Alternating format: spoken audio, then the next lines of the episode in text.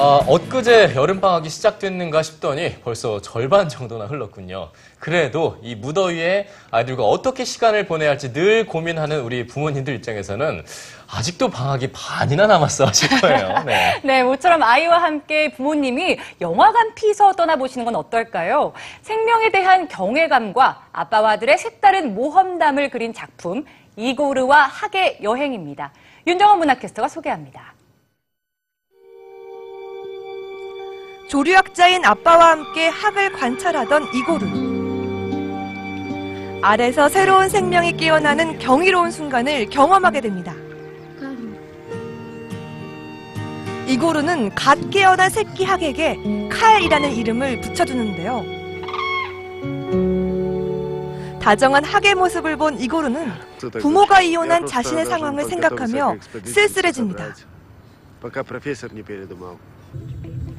엄마와 함께 낯선 이스라엘로 이민을 가게 된 이고르의 유일한 낙은 아빠가 웹사이트에 올리는 칼의 여정을 살펴보는 건데요. 그러던 어느 날 심한 폭풍으로 칼의 엄마 아빠가 죽게 됩니다.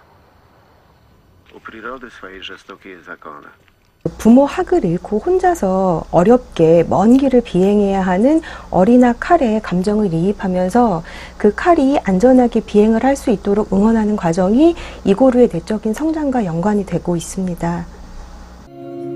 영화 이고르와 학의 여행은 한 소년의 성장담입니다. 이고르가 어린 학 칼을 응원하며 이스라엘의 작은 도래지로 초대하는 과정이 자연스럽게 담겼는데요. 중간중간 등장하는 애니메이션은 아이들의 동심과 어른들의 진심을 엮어주는 듯합니다.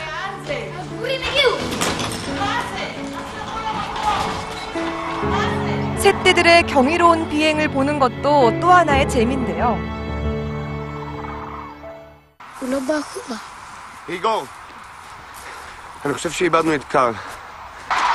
차츰 단단해져가는 소년의 모습에 자연의 신비함이 어우러져 있습니다.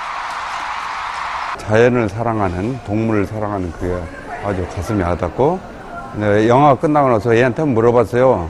느낌이 어떠냐 그러니까는 아주 좋다고 그러는데 새들의 여정을 통해 관객들은 우리가 살아가는 세상에서 앞으로 나아가는 법 또한 배우게 됩니다. 아름다운 자연의 풍광과 아이의 순수함이 버무려진 이고르와 학의 여행.